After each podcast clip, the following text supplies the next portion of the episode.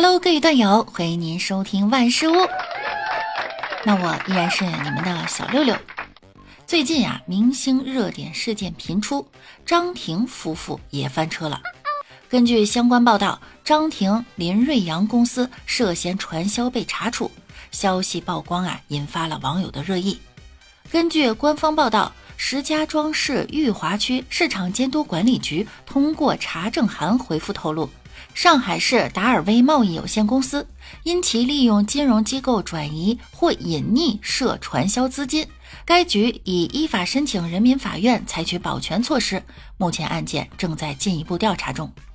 达尔威公司系 TST 婷秘密运营主体，该公司实控人为林瑞阳、张婷夫妇。而且看官方的回复，除了涉及利用网络从事传销活动之外，还涉及利用金融机构转移或隐匿传销资金，情节十分严重啊！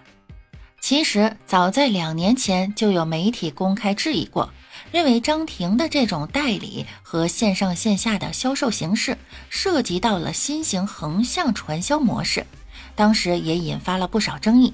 如今被查处也算是意料之中了。网友对此纷纷感叹：夫妻俩终于翻车了。大家最早对该品牌的认知就是微商了，疯狂刷屏朋友圈，不少跟风加盟的人的话术也非常像传销。二零一九年，张庭夫妇名下直销公司被发现纳税高达二十一亿人民币，年会时还被爆出给员工发了十个月的年终奖做红包，可以说，究竟通过这种传销方式赚了多少钱，实在是无法想象。如今张庭夫妇翻车，不仅要面临处罚，还涉及严重的隐匿传销资金。希望他们能够配合调查吧。自从薇娅被罚十三亿，咱眼界也开了，感觉二十一亿也不是很多嘛。十二月二十五日，贵州贵阳的龙先生经历了一次人生的过山车。下午两点半时，他手机上的股票账户显示总资产达到了一个多亿。龙先生说，平时他也炒股，但是呢，股票账户里突然多出一个多亿，肯定不是自己的，自己的本钱呀只有六千多元。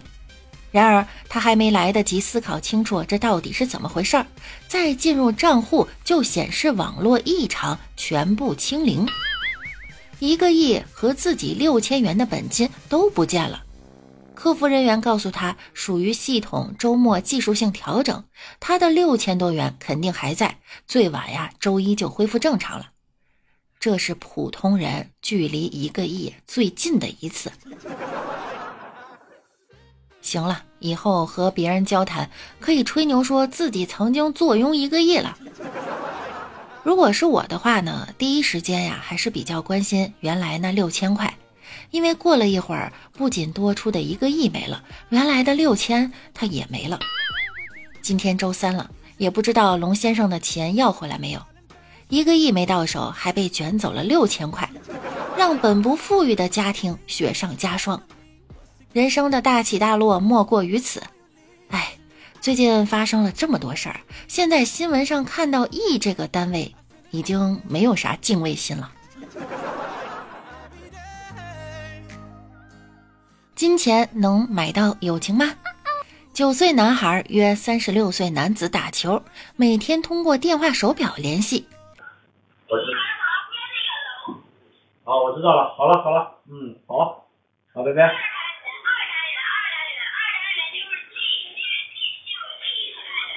好，知道了。好的，好的，好，好，拜拜。嗯。十二月二十三日，山东临沂视频的拍摄者匡女士称，自己的老公潘先生今年三十六岁，在物业的乒乓球馆认识了一位九岁的男孩，一大一小俩人成了忘年交，每天用电子手表约球。潘先生上学的时候啊，喜欢打乒乓球，最近呢，因为减肥，所以重新捡起了这项运动。匡女士还称自己的老公非常喜欢小孩，恨不得所有的时间呀都拿来陪伴自己的孩子，是个满分的爸爸以及好老公。最近乒乓球馆关门了，小朋友找到新场所后便打电话重约叔叔一起。匡女士认为小朋友很可爱，对于自己老公约球的事情，她表示很开心，也很支持。对于这场忘年交，网友们表示被可爱到了。这个朋友好哈，不抽烟不喝酒，就是有点废糖。试想一下，小朋友长大结婚的时候，指着旁边五十多岁的大叔跟别人说：“哎，这是我发小。”只要真诚相待，年龄并不会成为人与人之间的隔阂。对于这样的忘年之交，大家有什么看法呢？欢迎留言分享哈。小孩子可爱，招人喜欢，但凡事也有例外。在去年的十一月二号，重庆两个幼童坠楼身亡，而孩子的父亲瘫坐在地上。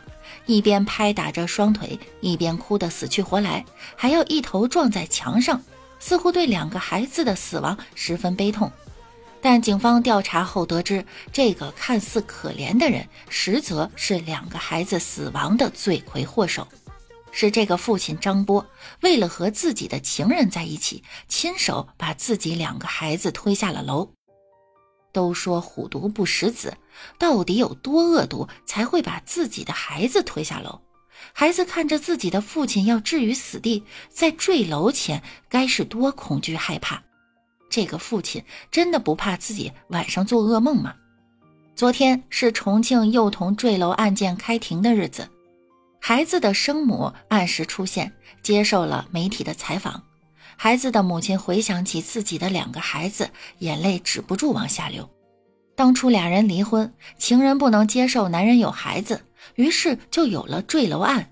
如今孩子们的生母陈女士称，就拿着这点钱，能换来我两个孩子的命吗？我不会要一分钱，我只希望判处前夫和情人死刑，并且立即执行。孩子都没有了，要钱干嘛？法院最终宣判生父和情人双双死刑。回想起当年林生斌事件和这起案件有诸多的相似处，但现在还是没有落下帷幕。无论如何，只希望天下的孩子都能健康成长。作为成年人，即便不爱孩子，也不要伤害孩子。好啦，本期的节目到这儿又要跟大家说再见了，那我们下期见喽，拜拜啦。